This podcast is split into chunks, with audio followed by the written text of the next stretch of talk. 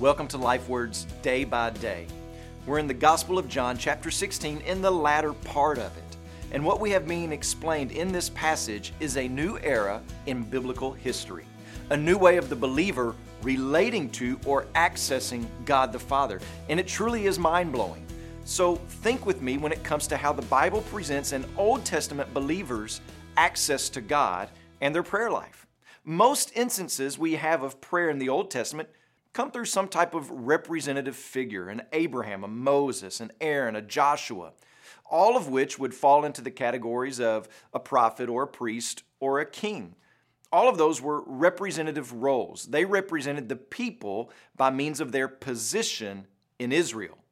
Or you have a personal relationship with God that is based on the temple and temple sacrifices. But now we have Jesus, who fulfills all of those representative roles. He is shown to be the prophet, the priest, and the king. Hebrews 3 says that Jesus was the greater Moses. Hebrews chapters 4 and 7 says that Jesus is the better high priest. And Hebrews 12 tells us that Jesus has a kingdom that cannot be shaken. So when Jesus says in John 16, verse 23 and verse 26, in that day, he's referencing a day when a change is made due to his resurrection. In that day, when your sorrow has turned to joy, you will also experience a new way to access God.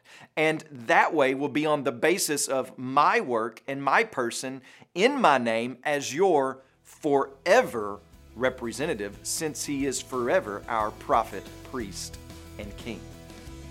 As you pray today, please remember Tracy Miller and his family, our missionaries in Georgia. And also remember the Ngoni Life Word broadcast that's heard throughout Tanzania.